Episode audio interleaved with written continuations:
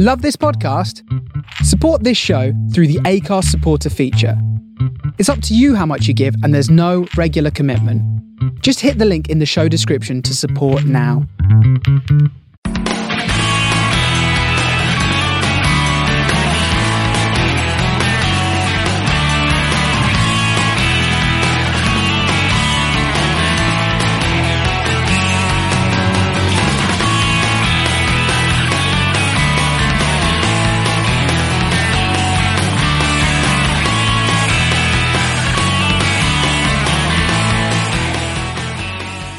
Hello, good evening. Welcome to this week's uh, Man of the Post as part of the World Football Index, who are now our new overlords, and we welcome them. Um, I am your host. I am Chris. Uh, with us, as ever, I've got Ryan. How are you? Hello, I'm good, thanks. You? Good, thank you very much. Uh, I got Mark. Evening. How are you doing? I'm not too bad, thanks. What about you? I'm grand, thank you very much. Um, and we've got a special guest. We've got a new person on. We have got from said World Football Index. We've got Jesse Loesch. Hi guys. How you doing? Thanks for having me on. Um, well, I'm very grateful to all of you for giving me this football distraction from sitting here in my New York apartment and contemplating the despair of uh, America right now. Glad to be talking about something besides that. New York, isn't he like a? He should be proud. Of he's like a local boy made good, isn't he? No, no, take that back right now. we give him back. You can have him. Did anybody see? Um, I don't suppose anybody would have done, but anybody see the headline from the local newspaper in Aberdeen? No. No. It No, but was that's not quite local for me. local businessman wins presidential election. Mm, no. Well, do they want him? Because uh, again, we're we're willing and able to give him away. I don't think they do. I don't think the locals like him that much, do they, Mark? No, he's not particular, particularly popular for what his um, intentions are in building golf courses and whatnot. No, that farmer was a local hero for many years, wasn't he? Yes, that's right. I once stood next to Donald Trump at a set of traffic lights. And you didn't do anything about it. Ah, you it's Well, your fault, Mark. he was- this is all he was stem from you. He was surrounded by bodyguards who looked something like um, the guys out of Men in Black, but somehow, and I don't know how I managed to do I managed to wheedle my way inside this little ring of security around him. So I was standing right next to him, and he's a big fellow. He- He's well over six foot, and he still With had the hair stupid- or without the hair? Well, he still had he, he had the stupid hair then, and this is sixteen or seventeen years ago now, and he had a big long camel camel hair coat on, and I just uh, looked very furtively at my friends out the corner of my eye, and they were they were encouraging me to pick his pocket. Um, something, something- something that I thought probably wouldn't be a good idea with the reputation of American police for casual violence. Do you remember when he got interviewed by Dennis Pennis? Uh, I remember Dennis Pennis. I don't remember him interviewing Donald Trump though. Uh, I think Dennis Pennis asked him if he did his own laundry or was it just his wife that he took to the cleaners? No, now it's actually the entire country. So Yeah, he's royally doing you all over. 2016's been a massive lull so far, hasn't it? yeah, uh, I, uh, is there like a redo button? We'll just turn it off and on again. Yeah, right. That would work. I think so, don't you? Yeah, I'm sure that's a possibility in the realm of reality. Who was the first celebrity to go this year? Was it? I think it was Lemmy, wasn't it? Let me know. That was relatively recently. Yeah, it was the start of the year, wasn't it? He was. He was before Barry, wasn't he? I don't think. I don't think so. I think he was before before I was Barry. just- I was just flicking through Twitter before we started this, and um, somebody's done a, a mock-up of the Sergeant Pepper um, album cover with all the people who've who snuffed it in 2016, um, and then you know some trinkets around the, the feet of those, and it's it's pretty good, pretty uh, spot on. And it's got all the different celebrities who've who've gone, like Leonard, obviously Leonard Cohen's died, and so is Robert Vaughan today from The Man from Uncle. Yes, the last one of the And then- Magnificent Seven. Was he the last one? Yeah. Oh, haven't they made a remake of that film as well? So they start all over Yeah, again. this year also, right? Yeah, I bet it's terrible. It's No, it's got Denzel Washington in it. It can't be terrible. And Hugh Grant. Oh God. Ah, okay. Well, for every Denzel Washington, there's a, there's a Hugh Grant to cancel everything out. At least Denzel Washington's got um, training day in his locker. Yeah, Yeah, but- I mean, Hugh Grant has a Nick Hornby film, so there's that. Oh, Hugh Grant, man. He's good at cricket. That's the only thing we've got going for him. It's Um, Fulham, so is- negative. Is what? Sorry. He's a Fulham fan, isn't he? So Is he? that's a negative. Yeah. Wonder what Divine Brown's doing these days. Um, any anything you like for ten dollars. Poor Divine. Uh, oh, Jesse, we normally ask people what football team they support when they come on this. Oh, I'm nervous. Okay, so I'm a Spurs fan. Doesn't that make sense? As I Ah. also support Uruguay. Yeah. Ryan's a Sorry, Tottenham fan. guys. Uh, please. Oh, Chelsea fan, sorry. oh no. Sorry, well, it's, it's, only, well, it's only been 10 years, as Chris says. So yeah, sorry. Sorry. I, just, I can change It's on a whim. genetic. It's my father's fault. So if anybody wants, I will. Um, I will pass on my father Jorge's information, and you can blame him. Yeah, no problem. Uh, Mark's an Everton fan, and I'm a Liverpool fan. Okay, so we're in great company. Yeah, we're doing all right. Um, the other question, just a personal thing. Do you ever watch The Wire? So The Wire, I feel like now I never have to watch ever again because my country has basically become The Wire, right? Or who have you, who Like have you elected? Have you elected. Rawls or Carcetti? Who have you elected? Actually, it's probably worse, I think. But Chris, you and I, I think, had the best idea ever in casting a theatrical version of The Wire starring football players, and I think this is going to be brilliant. Oh, definitely. I, we have another guy in here sometimes um, who's also obsessed by it, and we've, I've suggested this to him, and he's very much in for this idea, so we have to do that.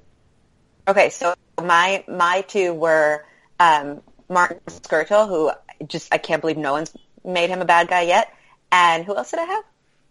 I had Skirtle and Carlton Cole, because I just want him to do something. Just do anything. That will just Yeah. yeah. Carlton Cole does something. Try, yeah, Carlton, if you're listening, I'm really trying to give you a purpose right now. You're welcome. If he is listening, so it'd be a massive miracle.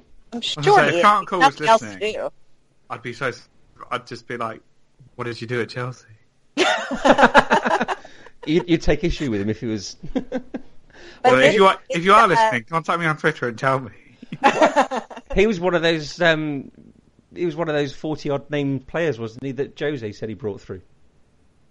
Something like that. Yeah. Yeah. Jose takes credit for anything, but he's not going to take credit for this live version of The Wire, which is going to be He could do. Um, right, well, this we're going on tour this week, so uh, we're going to go do some World Cup qualifiers from around the world. So, uh, Mark and Ryan, have you got your passports and your um, Panama hats? I've had a full set of uh, inoculations to go with it. Have you? You'll need some when you come back and explain to the wife. Honestly, love it. Zika. I don't care what she was called. okay, well, we'll jump on our plane and we'll pick up Jesse on the way through over in New York and we will go to South America. So, um, well, as soon as you're from, you say it properly, we say Uruguay, or as Homer says, you Right. are you are gay, as Homer said. Ah, I know. We'll take it. Anything that gets us uh, in the news. We're so small. yeah. Hello.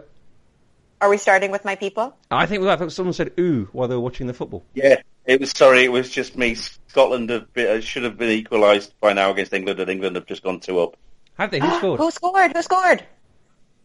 Oh, um, it was Lallana. Oh, Ri- oh, okay. God, Liverpool representing. There you go. Jeez. It's 2 0 to Liverpool. Oh, Is. Dele Alli playing? Or is he still injured? He's not playing now. Oh, Dele, come back. He's also listening. I'm positive. I, He want, and Carlton Cole are together I want to do a shout to out this to podcast right now. Dele Alli wave. Have you seen the Dele Alli waving gif on Twitter? Have you seen I have. No. There can't be anybody who hasn't, surely. Huh? Surely there isn't anybody who's not seen that. I haven't. I'll put Dele Alli waving into Twitter and see what you get. Okay. All right. I'm going to love it. You're have a love look. it. Um, right, so uh, Uruguay two, Ecuador one. Um, I think, unless my eyes were deceiving me, Sebastian Coates scored. Yes. I, listen, maybe ju- maybe he needed to go to Portugal. I don't know. Maybe uh, it was the sun. It was the Portuguese. But all of a sudden, he's playing beautifully for Portugal, and he decided that he can score goals. This is his very first goal for Uruguay, um, and it wasn't even a header. And he's now you guys are going to discover that I not only can't do math at all, but I really can't do the metric system. He's six foot six, which makes him I don't know. We can do six it's foot six. meters? Don't worry. Great. Okay, he's a lot of meters. cool. yeah. Mark said. Um, so usually he gets up there just to in case there's a stray ball in the air, but he found himself totally unmarked. So I, I feel like this goal maybe was more of an issue for Ecuador's defense. It could have been a penalty. Godin was being yanked down right in front of Coates, but um, what I loved about this was that none of my none of my players took the opportunity to stop and yell and scream and point at Godin being yanked, and they just kept going, which was beautiful, and we did not throw the set piece opportunity away. And Coates looked, I think, as surprised as he did thrilled to see that this ball was in the back of the net.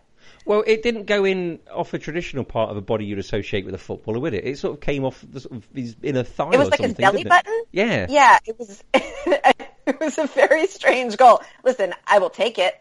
Um, and I, I think that what we saw, I think like you know, a couple minutes earlier, um, Christian Estuani had what was a much better and more traditional opportunity and he hit it, you know, he had time, he had space, he was unmarked, and he played it wide. And I think that what we saw from that was he's not getting any playing time at Boro, so he's rusty. But Coates, who is playing almost every minute in, at Sporting, his instincts were there. So regardless of whether he hit it off his elbow or his, you know, pinky toe, he he was able to sort of react so quickly that it was going in.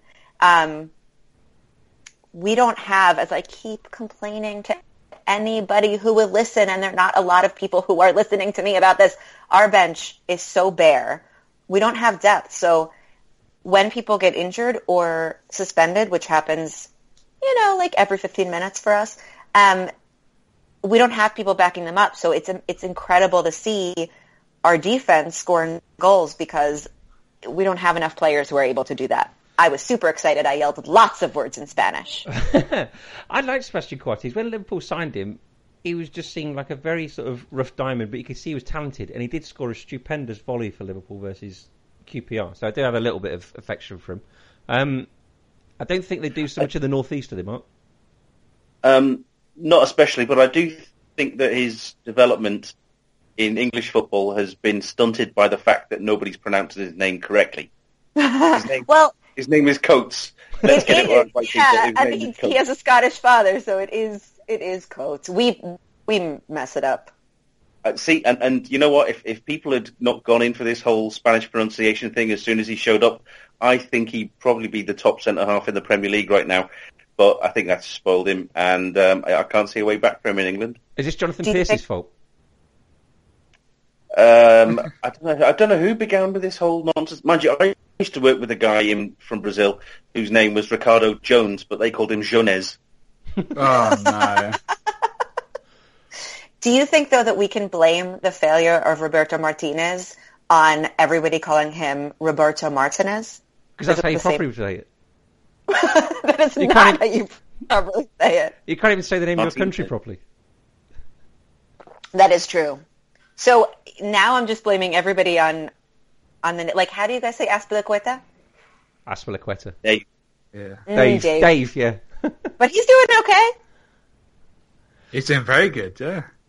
My one bugbear is Jonathan Pearce when he says Santi Cazorla the That's Spanish way.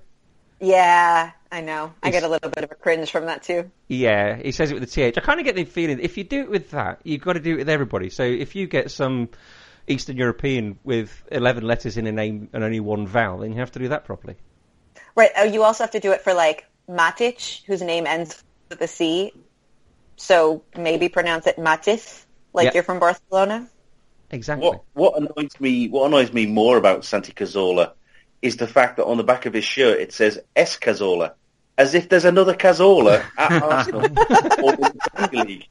Maybe That there would- Maybe like the ball boy or like the you know the girl who refills the water bottles. Maybe her name is like Sally Cazorla. No, that's an S. That wouldn't work. Her name is Polly. Polly Cazorla.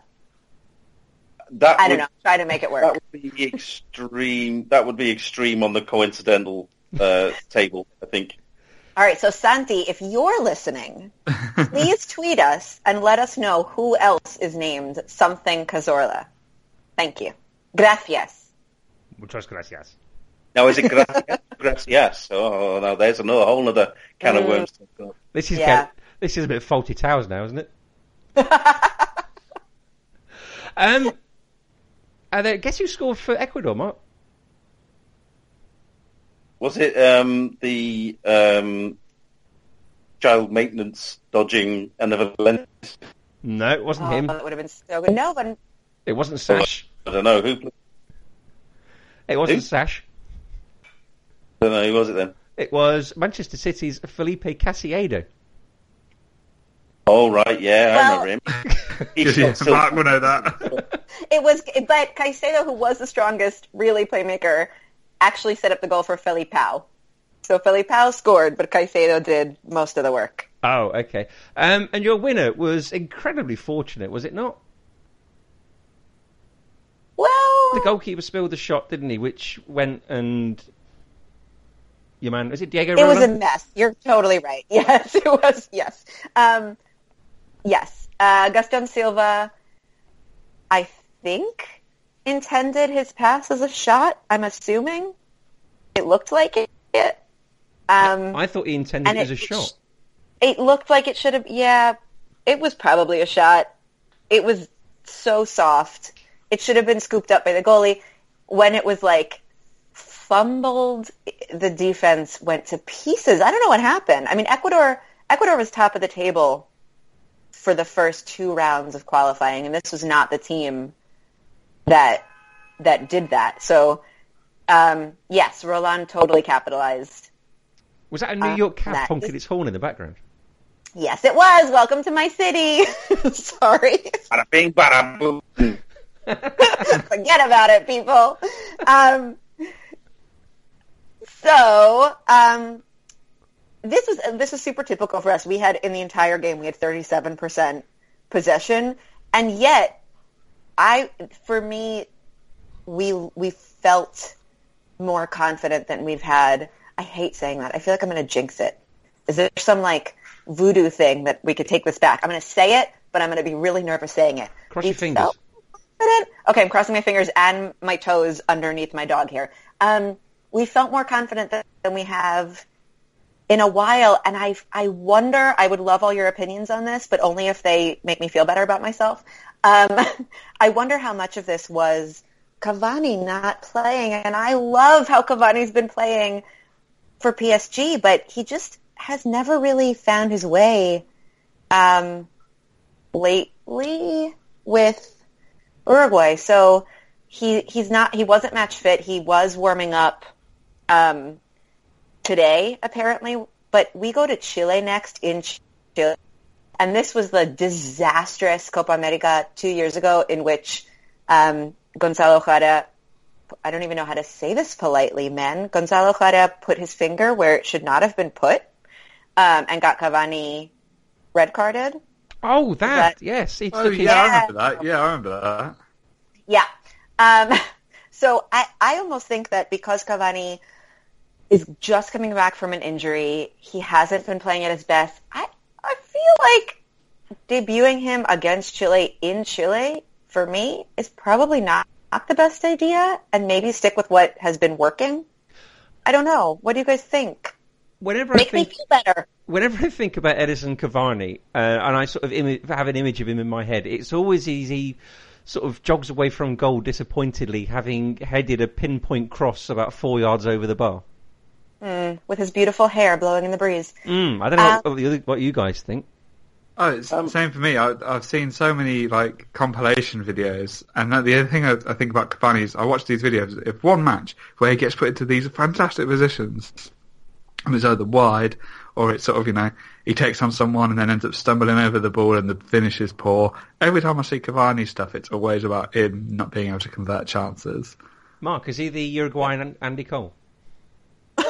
Oh no. um, uh, to, I, I think he's a bit of a myth, Edison Cavani, for all the praise he gets and for all the hype he's received, and for the mega transfer um, money that he went from Napoli to PSG for.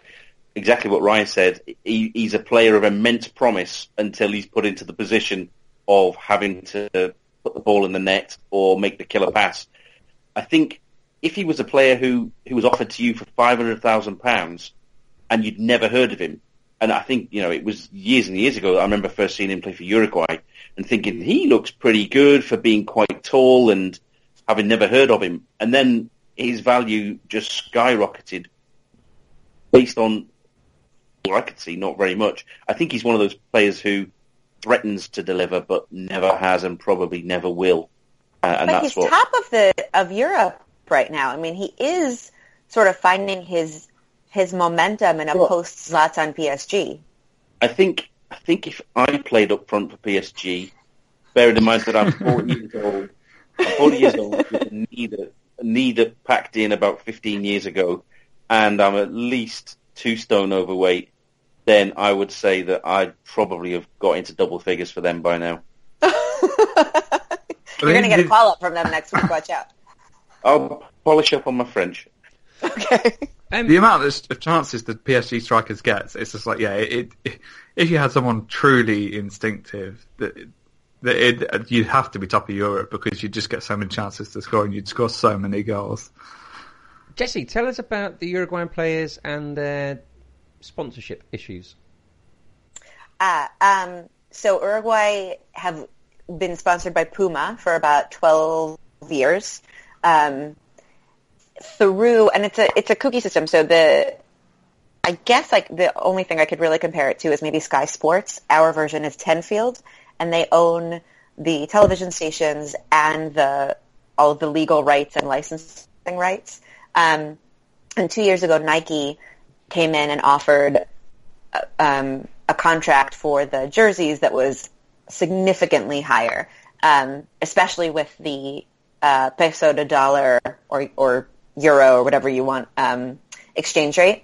Um, I think with dollars it was like seven million more, um, but I may have gotten that number wrong. But it was a lot higher, um, and Tenfield turned them down. Um, the players under Diego Godin, who's our captain, the players all came together. They signed one letter saying that basically they're they're being controlled by a monopoly. They don't approve. They're not getting um, the sponsorship that they that's representing them, um, and that it's they feel like it's trickling down to the younger players who are playing in the league who do not have the kind of money that a Luis Suarez or a Diego Godin have. Um, you know, some of these players who play in the Uruguayan league, even in our two biggest um, teams, Peñarol and Nacional, they get paid like maybe eh, hundred dollars a week. So it's not really a rate that you can live on comfortably. Um, so they came together and they wrote as a team. The president of the AUF, the um, Uruguayan Federation, and Tenfield wrote and publicized a letter to each of the players individually, uh, accusing them almost of sabotage. Um, so it's been messy. Aside from that, and on top of that, the league was delayed two and a half weeks at the beginning of the season because of security concerns while they said they were trying to accommodate security and make everything tighter. And sadly, there have been, which is unbelievable. This is a tiny, tiny country, and I don't remember anything like this happening in my lifetime. But um, there have been two shootings in in this season. One Nacional fan died, and there was a shooting at a Peñarol Rampla game about three weeks ago in October um, in the bathroom at the main stadium at the, in Montevideo, where the game where this Uruguay Ecuador was played um, in in the capital, and um, it's it's horrifying and it's heartbreaking because this is not you know, this is not the country that that I know, and this is not the football that um, anybody wants. And and we're sort of waiting, I think, to see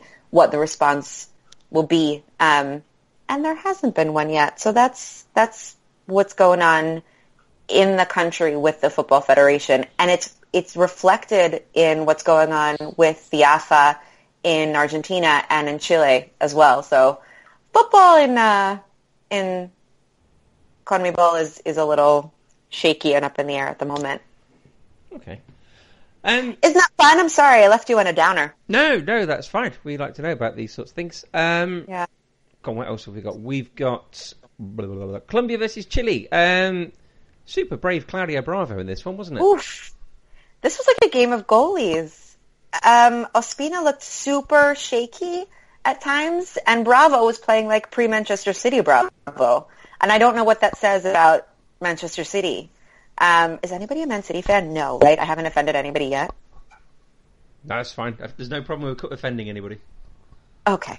Um, yeah, Bravo. All of a sudden, I the past couple weeks, Man City Bravo has not been fun to watch. This was fun to watch, Bravo. Um, except for the the getting hurt Bravo. That was not fun to watch, Bravo. But um, guys, Chile is in a playoff position.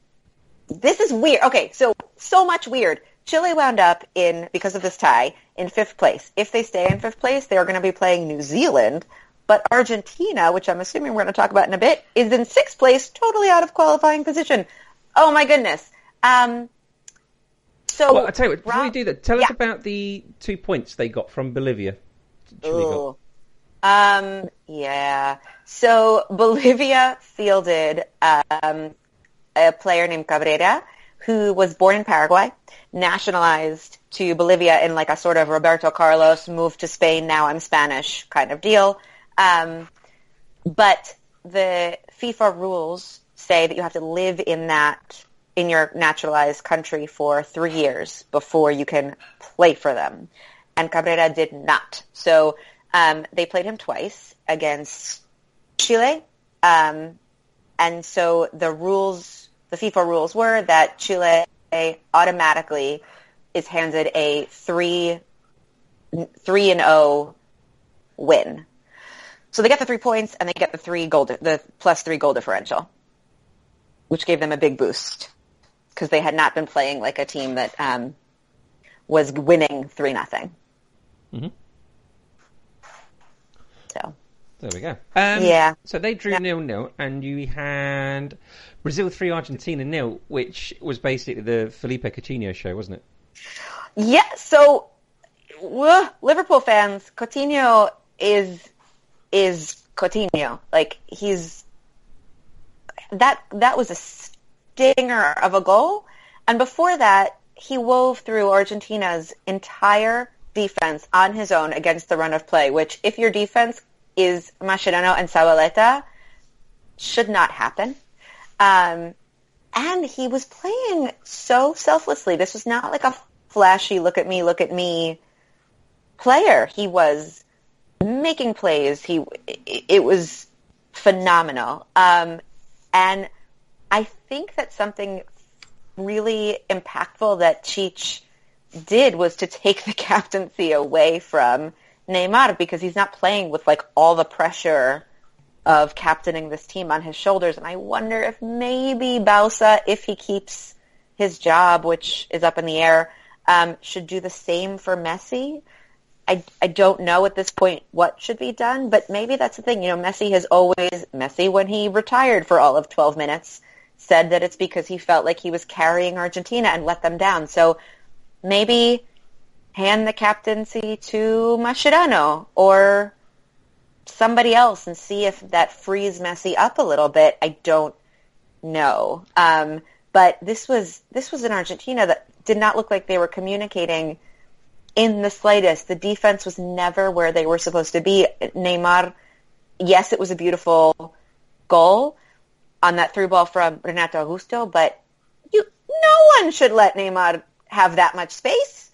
That's just silly. All you have to do is if you're Mascherano is yell, "Hey Pablo, run," because Neymar is coming, except do it in Spanish.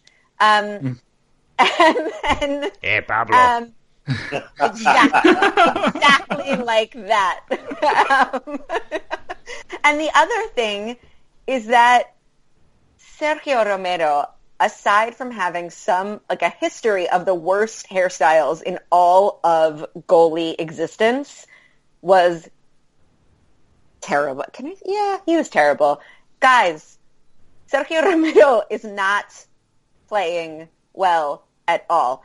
And there's a, maybe a reason that you are, is he Man United's like third backup keeper right now? Second, third, twelfth? I think he's the maybe, second, uh, isn't he? Yeah, second, I think, yeah, it would be De Gea first and then Romero, wouldn't it, I think? Yeah. Well, Man United fans should pray to whoever they pray to that De Gea does not get injured because Romero, there, there's no excuse for how he played last night unless he is a secret Brazilian. It was shameful. Uh, well, Um, yeah, are you going to defend them? You could defend them a little bit. I was mean. No, no, I wasn't going to defend them at all. The only way I was going to defend is the um, Mascherano clearance off the line, but then that's Mascherano, and everything he does is just amazing. Um, did any of you two guys see any South American games? Uh, no, unfortunately not. I, I used to take quite an interest in South American football, especially during the uh, Americas way back in the 90s when we didn't have so much saturation of football on television. But I must admit that I, haven't really paid much attention in recent years. I do know that Argentina are struggling somewhat, and obviously when we had Dave on the podcast a few weeks ago, he, he filled us in with a bit more detail about how poorly they're playing, given some of the names they've got in their team. Yeah, on paper, this is a team that should not be out of qualifying position. I mean, this is the first World Cup qualifying loss for Messi in five years. Um, but they were playing with no sense of urgency. It was really strange. It was almost like they were playing expecting that at some point they would get a goal or at some point they would win, and nobody was really doing anything to make that happen. Um, and they kept asking for, even Messi just kept asking for cards, which is so upsetting and obnoxious to see from from players of this caliber. Bit ironic as well with some of the challenges that they were flying in. Oh, are you going to bring up Funes Mori? Because I I was, I the was going to, You yeah. should do it right now. Yeah. So I was, I was watching the highlights and I saw the guys, and and then there was another post and it was about Funes Mori on uh, Neymar, and so it was outside the box, and for some reason Funes Mori, so Neymar's running at Mori, and he just decides just to almost lunge just directly at him. His feet are sort of dangling in the air, and he takes Neymar out, and Neymar just like flips and lands straight on his neck, and I was it. It's horrifying, but I ended up watching it quite a few times. Weird that. There's something really weird in my brain. This is oh, only weird, weird tackle. I mean, it was almost. It was like his feet were not playing in, in tandem with the rest of his body. Well, this game was in Belo Horizonte, wasn't it? So it's quite significant for both these teams because this was where Brazil lost 7-1 to Germany in the World Cup, and I think this is where Argentina also lost the final, wasn't it? Oh yeah, No, I the forgot final- about that. Did Argentina lose in Belo Horizonte? No, the final was in the Maracanã. Jonathan Wilson lied yesterday then. No, no, yeah, the the, the final wasn't in Belo Horizonte. Oh Well, wait, the final that's- is always in Maracanã. That's what I thought when I read it, but I thought this is Jonathan Wilson. Who am I to? Who are you to Mm. question it? Yeah, I I'm mean- just a, I'm just an urchin. Okay. Uh, well, also Venezuela, um, they lost four one at home to Peru, didn't they? Uh, no, Paraguay um, and Peru. So Peru played at home to Oh, Paraguay, oh, sorry, I read and that. uh, Venezuela won. But Venezuela won 5-0 against Bolivia. I'm looking at the wrong um, section so- of my app. Sorry. Do you have an app? A who wins, who loses app? Uh, no, it's live score. They do lots and lots of little that. different apps. But I got it wrong. Table where it is at the moment because you've got Brazil top on 24. Well, then you've got Uruguay uh, on 23. Um, I can't read my handwriting. Colombia on 18. Ecuador 17. it's going well. Uh, they're the top four. Top four go through, and then the playoff place you've got Chile on 17, and then Argentina on 16. So Chile missed the trick, didn't they? Not winning that game to pull further away from Argentina. Well, and the thing is, Chile, yes, and I will not harp on this. Yes, I will. Who am I kidding? I'm totally harping on this. Chile would not even have been in that position but for that Bolivian um, miss call up, a word I've just invented right now. Um, so they they absolutely should have taken advantage of that. Um, but we play them at home next week, which is always really a difficult psychological and, and, and physical matchup.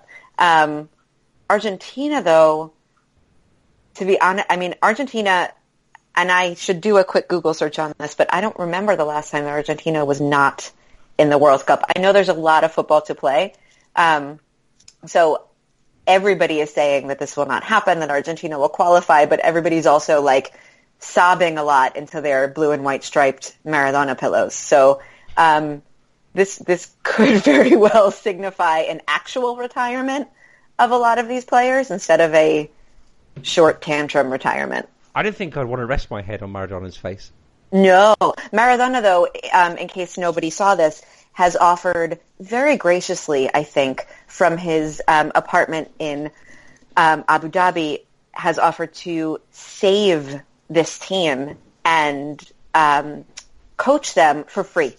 So if anybody's worried, it's going to be okay because Diego Maradona, um, religious head of the Diego Maradona Church, um, will come back to Argentina and coach your team for for free.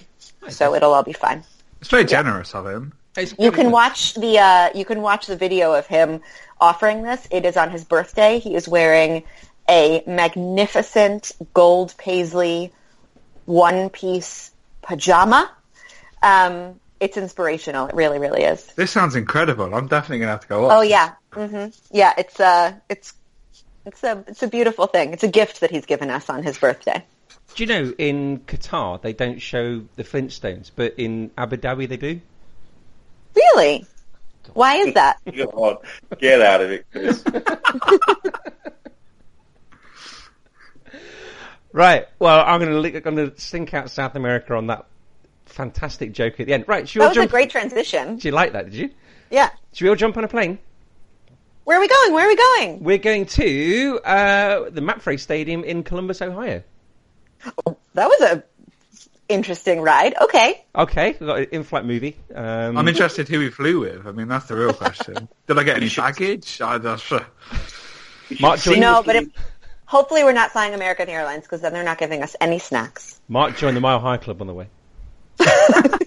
well, you do, you do, you do realise that um, a mile high isn't actually very far. It's it's actually probably act, it's still in the ascent, so we should all still have our seatbelts still on. Ah, So I don't think technically. I Thank don't you for think- reminding us to be safe. there speaks a man who's been caught.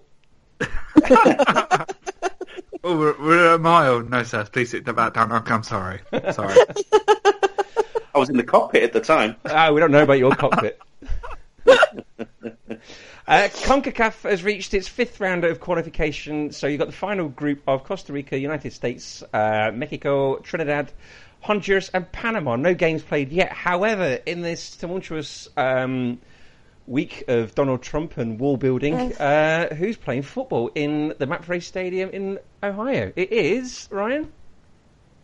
Mexico versus US. Well Yes. done. Yes. Can't wait for all the wall banter when a free kick gets given.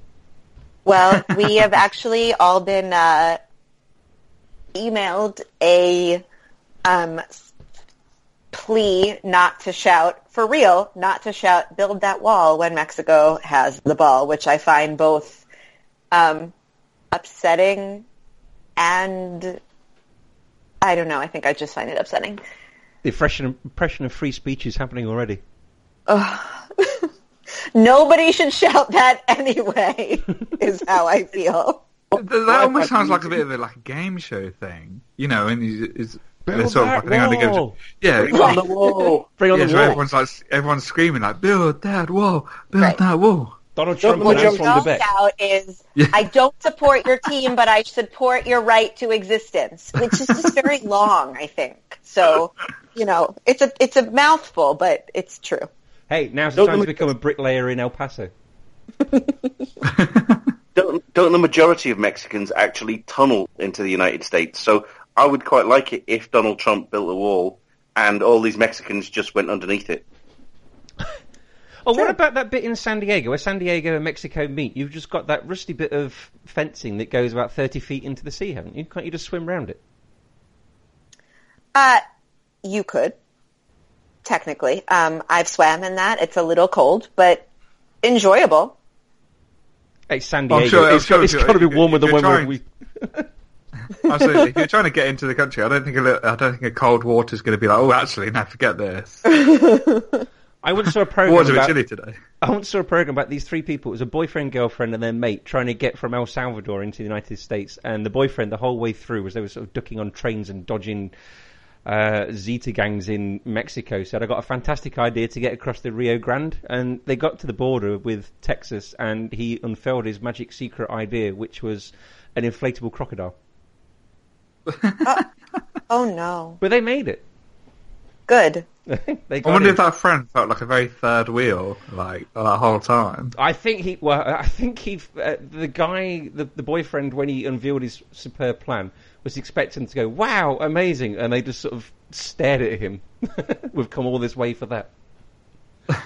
um, but anyway, the Free Stadium is going to host Mexico versus the United States because um, United States have never lost a game there. In fact, they have won eight, drawn three, lost zero, uh, scored 19, let in one, and the last three times they played their mark, what's the score been against Mexico?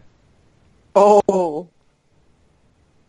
Ooh, I don't know. One 0 Does it start with a two? It starts with a two. They've won their last three games 2 0. This is stuff I nicked off different podcasts. Um, they win it 2 0 three times.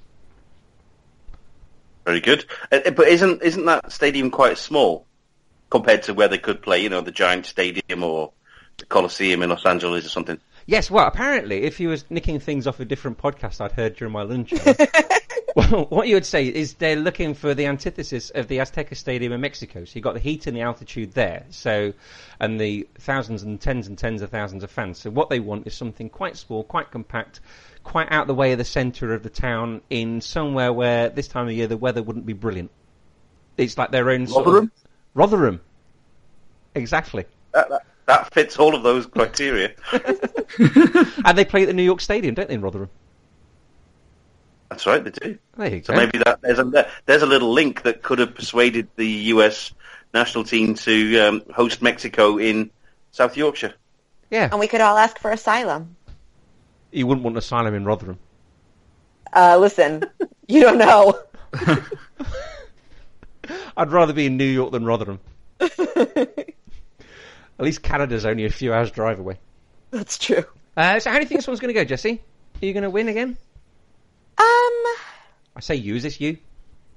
it could be. Uh, oh, um,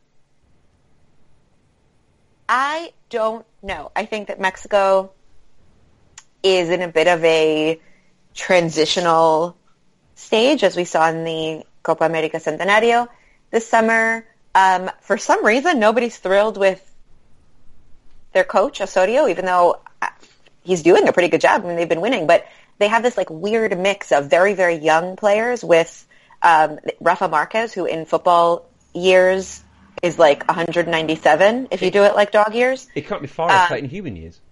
Yeah, he's he's still going. Um, so, and Chicharito, who is again, I think is one of those players that maybe missed finding his stride. Um, and then you have a lot of Mexican American players who this may be not the easiest time for right now. So I'm really curious to see how the environment will actually affect the teams and how that will play out. Okay. I did notice today America uh, in their squad have got seven players from the Bundesliga.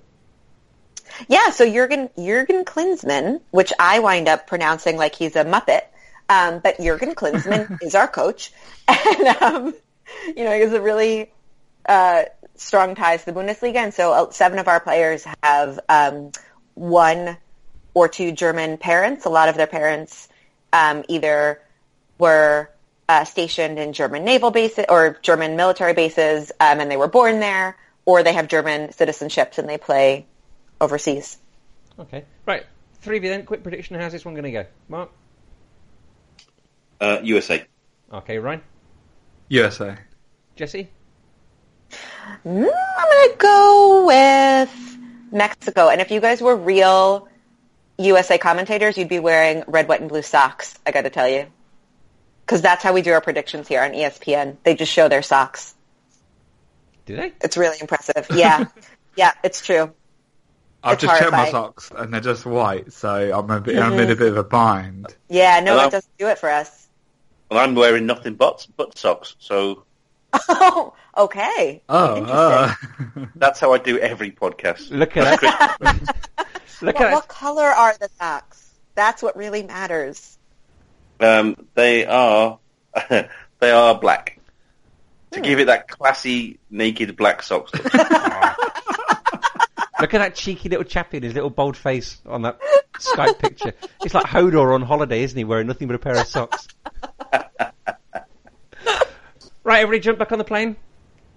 We're off to Yeah, can I have the can I have the aisle seat this time? Yeah, no problem. Ryan, where do you Great, want to thank sit? you guys. Uh, at the front of the plane, away from everyone else. Okay. Mark, step away from those toilets. I, I'm I'm in first class, but I can hear you lot. Just, Uh, we're on our way to Africa. Um, five groups in this stage uh, have all played four games of the first. Hang on, let me read my writing here. Five groups of four played one round. Ah, here we go. So there's five groups of four teams. Each have all played one round so far. Um, there's hundreds and hundreds of games going on here, so I'm just trying to pick out a couple here. Uh, Libya Tunisia is that a local derby? uh, yes. Yeah, is that like a proper important local derby? If I just pick that out because they're next to each other. Um, probably. I, I let me think. No, uh, Libya would be more of an issue with Egypt, I think, and Tunisia would be with Algeria. Okay. I think, just on geography more than anything else, Alrighty. and language. And what? Language. Oh, right, okay, yes. Uh, well, in Group D, you've got first versus second South Africa, Senegal. Um, group E, you've got first versus second, which is Egypt, Ghana, and uh, African nation champions Nigeria are at home to ooh, Nigeria home to Algeria. Anyone got anything they want Oh, to say? that's on- an interesting one. It could be. Uh, Riyad Mahrez is playing for Algeria, doesn't he? Yeah. And Yeah. Islam Slimani. Yeah. From uh, from the World Cup, I remember Algeria were one of the best teams to watch. Yeah. They gave Germany was it a real good, or was it Germany? They gave a real good scare into in the one of one of the knockout games, and they were fantastic. They With, were Hitler's Brett choice. Lee, Mane, Mahrez. They were, yeah. Oh, they were, weren't they? They were all the people sort of went into the World Cup with thinking and about a, sort of like Iran or something. It was it was um, Laura, wasn't it, Mark, who decided to go to the pub with all her hipster mates and watch Algeria Iran. yeah, that's right. I can't remember what the game was like, but I do remember that specifically that knockout game and um, how how good they were for three quarters of the game and gave I think it was Germany um, a real good game. It was definitely somebody, wasn't it? And in 2010, that was who Algeria, I think, almost knocked out the U.S. Right? Was that Landon Donovan's like last minute goal? We drew Could have been. nil They, with them, didn't we? He drew nil nil in possibly the worst game in history against them. That was when Rooney shouted into the camera, wasn't it, about loyal supporters? That's right. Oh, yeah, that Oh, was it, Wayne. yeah. Paul Wayne. That's why I, don't, I honestly I started watching the England game tonight, and I just thought I really can't be bothered with England anymore. Well, they won. They won three 0 in the end, and um, I would suggest that that's Gordon Strachan on the dole in the morning. Who got the third goal? Uh, Cahill. Okay, that's an interesting group of goal scorers. All three headers, apparently. Yeah, that's right. All three were headers. There we go. Right, back on the plane, folks. We're off to Asia. These a very quick stopover, so I don't have any time. I know we're very sightsee. tired. They're getting very well. You've got a couple of quick ones, and then a long haul flight back again. So you know, Jesse, you're a lady. because Africa to Asia isn't a long haul flight. Hey? Because Africa to Asia isn't long haul. But do we have a, Well, no, do we it- have it's significant not, though, time it? difference? Because it's the time difference that's going to really kill us. If you were going from Egypt to Jordan, Well, that's very true. That's only like a two-hour flight, probably. you could jump over the border almost, can't you? Uh, not if you want to try dodging over the Israeli border. No. I hear it's fine. Yeah. Don't worry. It's all Trust me, it's not. Bit of ISIS banter at the border. Yeah, they love that. They love that Mossad. I'll bring my mezuzah. We'll be fine. Free the jihadi one or something. Uh, right, okay, yeah, so you pop over to Africa, they've got, uh, Asia, you've got two groups there. First group, you've got Iran top of their group, then you've got Uzbekistan, South Korea, Syria, Qatar, China. Um, and Syria and Iran play. There must be some narrative in that game, surely. Yeah. Uh, Yeah. Was this the group that Russia played Qatar yesterday? Oh, they did, didn't Qatar? they? Qatar? Yeah. So we had World Cup hosts against World Cup hosts. That's one to warm the uh, sportsmanship cockles of everybody's heart, isn't it? And they tied, and then they hugged. No, that so didn't happen. Um, yeah. Well, Um, Syria I and Iraq are traditionally allies because they, uh, I think the regimes are the same branch of Islam. So I think Shia, are they? the Syrian Shia, I think so. Um, and yeah, because ISIS are Sunni, and the um, and I think Iran could well is that their be disposition, is it? very, very sunny um, and yeah, excellent. you wouldn't think so the way they dress, would you? No. The um, yeah, I think that I think Iran and Syria are actually pretty close. Okay, uh, so yeah, Syria versus Iran, and they got South Korea versus Uzbekistan, so things could change at the top. Um, So for all my Tottenham fans, we're all praying for a South Korean medal so we can keep Son Heung-min because that's the only way he doesn't have to do mandatory military service. oh, really? Yeah. Yeah. So apparently all. Whoop, Well, sorry about that. That apparently is my door. Um, I don't know why. Is it so pizza? apparently, I don't know who it is.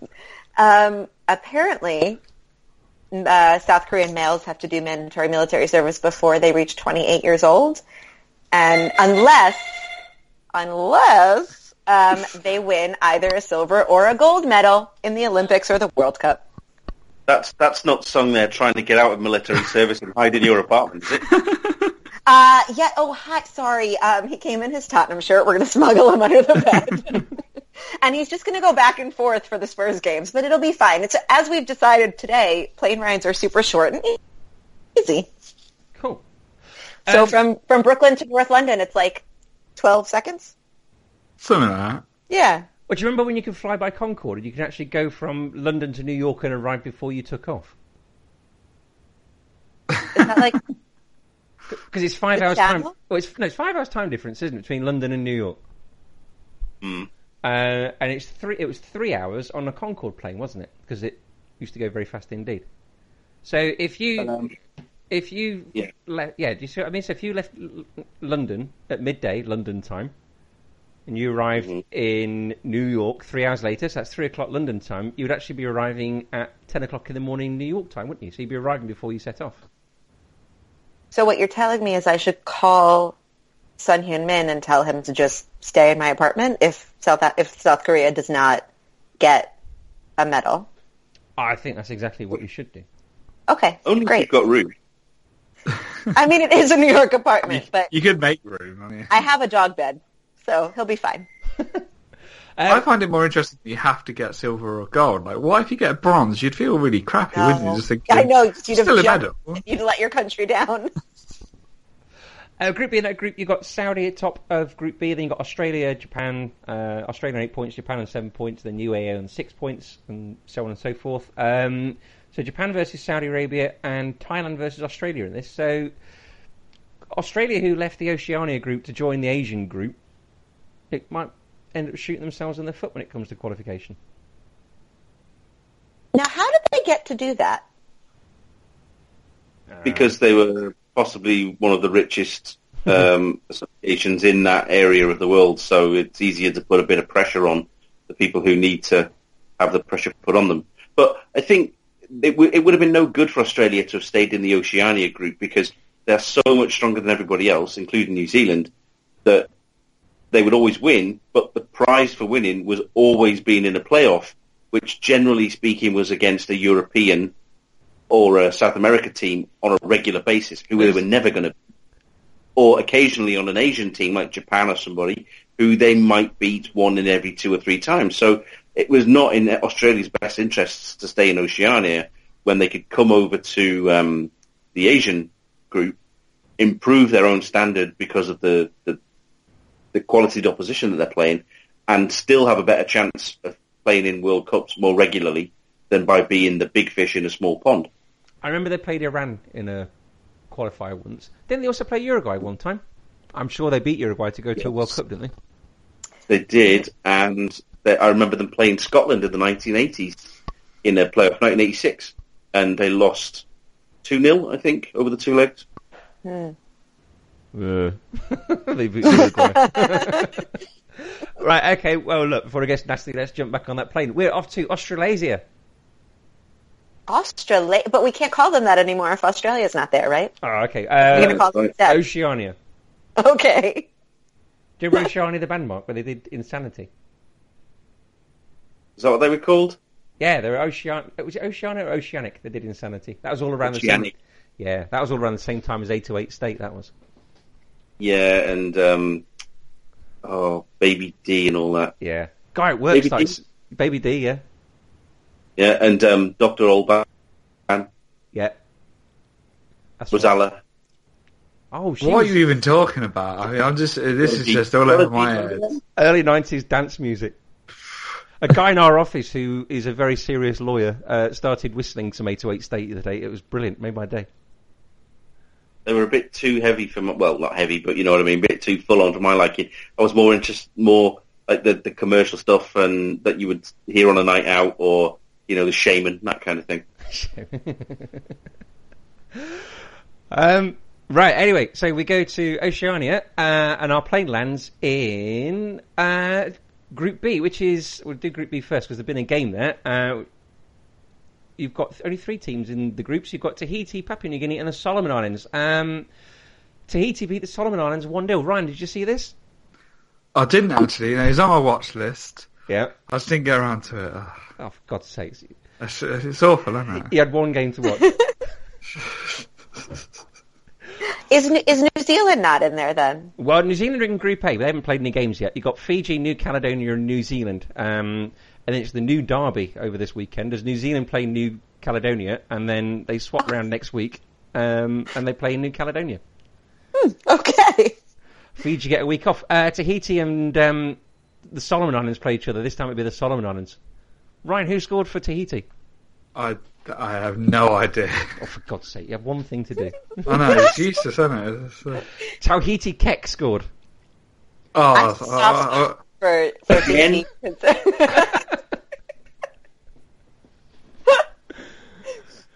Hey, Tahiti got to the Confederations Cup last time, didn't they? yes, yes, and Uruguay beat them by a shameful number of goals, and then Tahiti actually unrolled a banner saying "Thank you," and they all really did embrace in the middle of the field the Uruguayans and the Tahitians, Tahitians, um, and it was it was one of those like sports moments that make you tear up and think that everything should be like that before the world lets you down. So I, I'm I'm going to go with Tahiti on this one. I see. All I really know about Tahiti is where British sailors used to go and get the clap in the 1700s, wasn't it, Mark?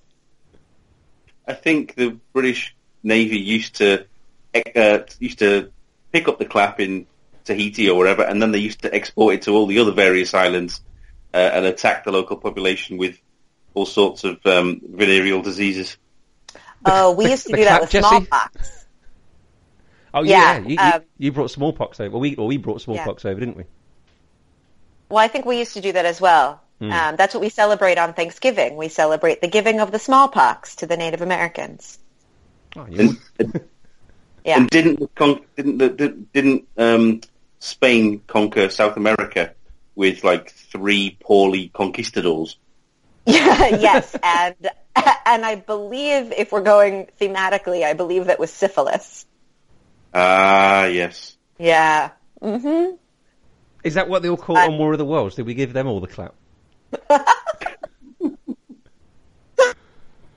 Why does it have such a fun name? I mean, the clap sounds like you're supposed to stand up and applaud. Well, you get it from doing something that's fun, surely. Ryan's getting married next year. He's got all this to come. yeah. Oh, Ryan, congratulations! Thank you. Hang on, are you saying his wife's got the clap? As I say, this is very very dangerous conversation going on here. Luckily, No, but what he is saying it, is that maybe you shouldn't take your honeymoon on Tahiti. That's all. Yes, that is exactly Uh, what I was That's saying. exactly But- what it is. Yeah. But Uruguay's lovely. Will he get the clap? No, he might. I don't know. Eat some empanadas and see Edinson Cavani on the beach. Sounds fantastic. you go. I might ask. I might ask him why he can't score that many goals. You could do that. And then you have to go and explain to Mrs. Ryan why you met Edinson Cavani and you're now itching. Yeah. Uh, right, well, we've got to jump on a plane. We've got one more destination to go. We're going to Europe. Um, Yay! Yay! So, uh, I Um, wrote... if anyone in Europe wants to marry me for citizenship, that would be great. Ryan, you're not married yet. This is not too late. no. Yeah. It's, it's fine. I come with a really cute dog, and um, I can bake. So there you go. Can There Mrs. you Ryan go. bake? Yes. I'm sure he's That's a good chosen dog. well. Uh, right, so I'm going to move away from this very quickly. This is it all. This is, this is so dangerous. Chris is now writing, never invite her ever again onto the podcast. But it's okay because he can't read his own handwriting, so it'll be fine. I, I Where- made a note on here saying something, but I can't remember what it is. Well, what I did, right, I did spend about half an hour at work today writing down all the different European groups, uh, not realising that by the time we finished, that will all change because the games have all finished.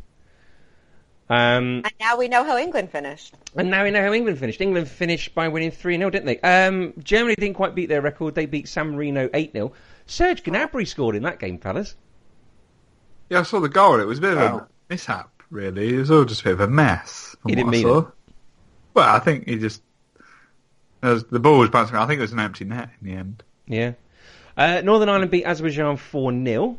Um, Dave's going to be so happy.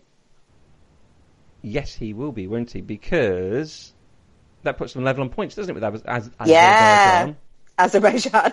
Yeah, I'll take my teeth out for that. um, so England beat Scotland. Who else is in our group? It's Slovenia and Slovakia, isn't it? So who was in second place in that group? Let me have a little look. It was Lithuania who was second, and Lithuania lost. So we're now on ten points. Um, Lithuania will be on five, and Slovenia will be on eight because Slovenia won. So Slovenia will be in second place.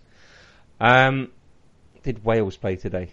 I don't think they did. So that's no. that's all still in place. So you've got Serbia top of Group D, and you've got Republic of Ireland also on seven points, Wales on five. Um, Austria play the Republic of Ireland. Wales play Serbia, who in their last qualifications they lost 9 2 on aggregate to. Oof. Yeah. Do you remember that? That was the 6 0, wasn't it, Mark? Yep, and I think Wales are probably got to, you know, got to lot, lot to live up to now. They've made themselves uh, a target for others, haven't they? By by what they've done over the last couple of years. Yes. So now everyone's going to raise their game against them. Well, there was a suggestion on some of the podcasts I like to nick things from that um, they looked a little bit cocky in their last game in the tunnel before they played Georgia, and maybe it's all going to their heads a little bit. So Mm. maybe they need to play somebody decent like Serbia just to remind them that they not so much that they're rubbish, but so much that the fact they don't take these things for granted. Absolutely. Uh, France beat Sweden 2 1. Um, so France now uh, leapfrog Sweden in Group A to top of the pops. Um, And Denmark played too, didn't they? Denmark, Denmark. They did. They beat Kazakhstan 4 0. That's in a different group that I've I know down. that because of Tottenham Hotspurs. You're welcome. Christian Eriksen scored, did he? I knew said Johnny Metcalf. Oh, he did, didn't he? he did. I think it was a penalty, but he did no, he score. scored, he scored two. Oh, he did! Yeah. Yay! Do that for us, please. Uh, he's listening as well. yes, we've already played Tottenham, so yeah, he can keep doing that for you for the time being. Um, so what else have we got going on tonight? Switzerland didn't play, did they? So Switzerland top of their group. We've got Portugal second on six, uh, Hungary on fourth. Um, who saw the Israeli team this week? Who did they play? Well, they've not played anybody yet. They're in Group G. You've got Spain and Italy. Spain and Italy are top on seven points. Then you've got Albania and Israel on six. Mark, your ISIS friends have um, been threatening to uh, uh, make some security threats against the Israeli team. Oh God. Well, that's just a daily occurrence in Israel. I'm sure they're not particularly bothered. It's in Albania. If you've if you, yeah, if you've ever been to Israel, then you'll know that um, this sort of thing is a part of daily life. Getting in and out of the country is, you know, often done at machine gun point. So I'm, I'm sure that they'll uh, have the necessary measures in place, and they won't let it affect them in the build up to the game. Uh, well, they reckon there's six and a half thousand tickets sold and there's three thousand police, so it should be well covered. It's conversations like this with you because you travel abroad quite a lot, don't you? Mm-hmm. Yeah, it's conversations like this with you that makes me very glad I never leave Cornwall. Well, you know, it's just it's just as Sorry. dangerous in this country now as it is going to somewhere like um, I don't know Jordan or Cairo or or Istanbul, for example. You know, although there does tend to be uh, you know some sort of incident in one of these places not long before or after I've ever been to them. I swear I've been to Beirut in Lebanon, either side of about three different civil wars. Did you think indirectly you caused them or something? There could have been one or two incidents that might have triggered it off in hindsight. Yeah. Mark, can I ask you what you think of FIFA's sanctions? I know that in, in South America they sanctioned Argentina, Brazil, Chile, and Paraguay for um, homophobic or racist chants, and Mexico is defending their use of. I don't know if I could say it here. Can I say it? Yeah. Okay, so so they're saying that puta is is cultural rather than homophobic, which I will Mhm.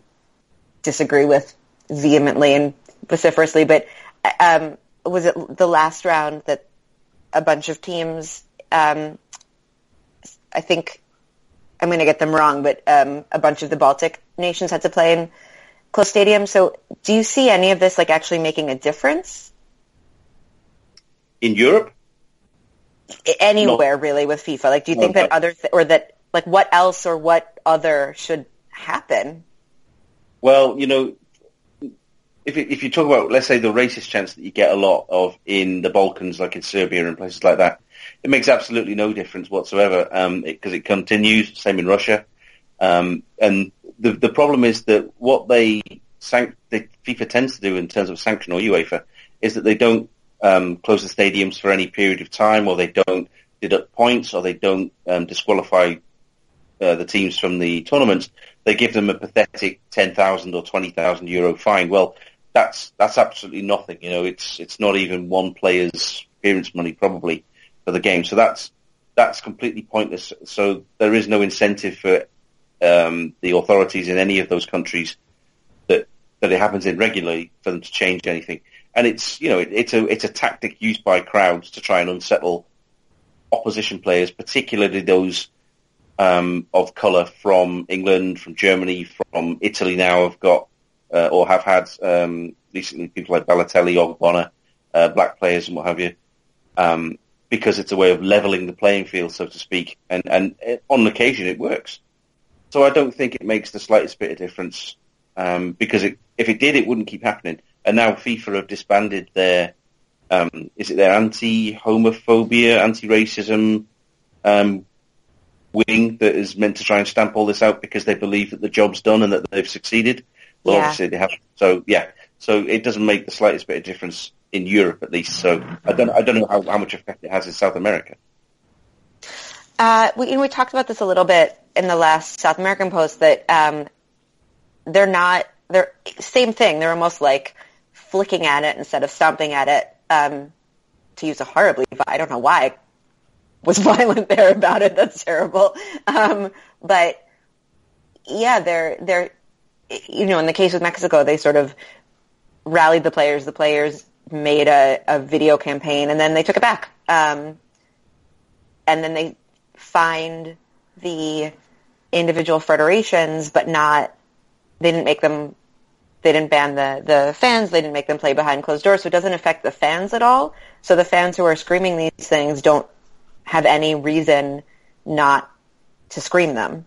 Um, but I also like, there's no, there's no outreach or education happening. And I don't know if that would help. I mean, I think that on some level, it would, it would definitely help in some places in South America with the homophobia issue. I don't know if it would help in, you know, states that are still so, you know, scarred so deeply from civil wars, um, where there's a real distrust issue. Um, but I think something else needs to be done. I just don't know what it is. I think education, yes, you have to do it because otherwise, if if you don't, and also cultural change takes a long time. You know, in for example, in Britain, yes, there's still racism and homophobia, but nothing like there was 25 or 30 years ago in football. I'm talking about, um, and that's I think that's a relatively quick change to the majority of people's attitudes in football. To do that in cultures where they are less exposed to people of different races and sexuality and everything else, like in places like the Balkans or the Middle East, it's going to take even longer.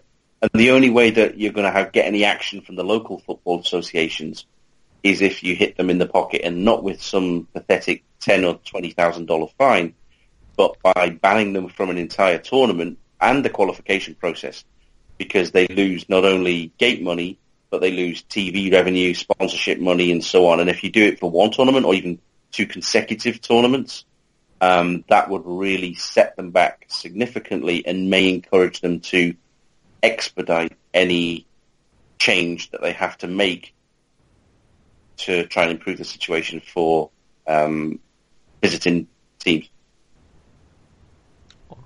On that happy note, should we bring this podcast to a close?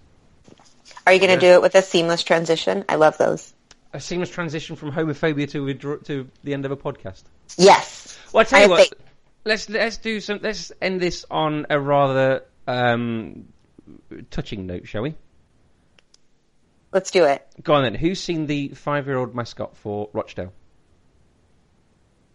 I haven't I seen haven't, it, but I've, I've, seen something about it. You've heard of it, Ryan? I didn't hear it. No. Okay. Um, five-year-old uh, Rochdale fan Joshua McCormick has been named uh, the EFL's honorary player of the month and he's also been named in the uh, matchday squad for Rochdale's next match. Um, reason for this is uh, Joshua is terminally ill, unfortunately. Oh, I did see that. Yeah, so very, very sweet, very, very humble, and a very, very lovely gesture by Rochdale. So, shall we end the podcast on that happy note? Well, that was a good one. Happier, but a not touching so happy. one. touching one, rather than happy one. I think there's a happy ending to this, Chris. Yeah. right, seamlessly, Jesse. If they want to follow you on Twitter, how do they do that? Uh, you can follow me at my very unoriginal name, Jesse Loesch, on Twitter. Okay, thank you for coming on, by the way. Thank you guys so much for having me. This was really, really fun. I enjoyed our plane rides. Oh, good. Yeah, it was good, wasn't it? Were you coming on again? I would love to if you're if you're willing to have me. It would be great. Oh, we'd love to have you back again. Thank you so much. Um, and if they want to follow the World Football Index, what's that Twitter account? We are, I believe, WFI. No, we're not. I'm lying to all of you. Oh my goodness, I'm looking it up right now. Come on, you've only you need this knowledge, Chris. You're, it's World Football I. That's what it is. World football. Yeah, I know we need this knowledge, but I thought I'll ask her quick because I don't have it. I didn't think she wouldn't. World football I, guys. I knew it. I was just testing you. We can edit that out. Don't worry. We okay. won't. We won't, but we can. Ryan, they want to follow you. How do they do that? My Twitter handle is at the Ryan Goodman. Okay, uh, Mark. If they want to grab a football pink, how do they do that? Um, well, they can go to the shop which is thefootballpink.bigcartel.com. Um, and if they follow follow me on Twitter, it's at thefootballpink. At the football pink, and they can get it digitally as well, can't they? They can from Exact Editions. Exactly. Or if they lived in Newcastle and lived in London and they wanted to go into a shop and get one, could they do that? They can't in London anymore because the Foyles bookstore binned me off. So that's uh, that's one outlet that it doesn't exist anymore. But yeah, if they live in and around Newcastle upon Tyne, they can go to Backpage in Newcastle or the Metro Centre. Super. And as a message to listeners, never shop at Foyles. no. Boycott, here we go. Snoot, the snooty bastards. Uh, okay, Man of the Post is still at Man of the Post is the um, Twitter account. It's also the same for the Instagram account. Uh, I put at least one photo on there in the last three or four months. That's enough for me. Um, Ross and the guys hopefully will be back on Sunday to discuss these matches and also look forward to some of the friendlies next week. We're playing Spain. I can only imagine that'll go swimmingly. Um, thank you ever so much, guys. Thank you. Thank Thank you very you. much. And always remember to keep your. Oh no, I didn't. Do, uh, do you know what? That's seamless as well. I didn't say how you can download it, did I? How can you download the podcast? I'm, how can, I'm gl- glad you asked. You can download it either through Acast. You can press the follow button and it automatically lands in your phone. You can uh, download from iTunes and you can subscribe through iTunes and it automatically lands in your iPhone or any other shitty piece of crap you might use to telephone people with. um, you can leave a five star review on iTunes as well. And should you do that, we might have some fridge magnets knocking around. If you want to leave less than a five star review, you can tweet at C Armband and tell me exactly what you think of me or anybody else, especially others. Um, so all that much to be said is thank you ever so much, guys. Thanks. Always remember to keep your man on the post. Da da da da da da da da.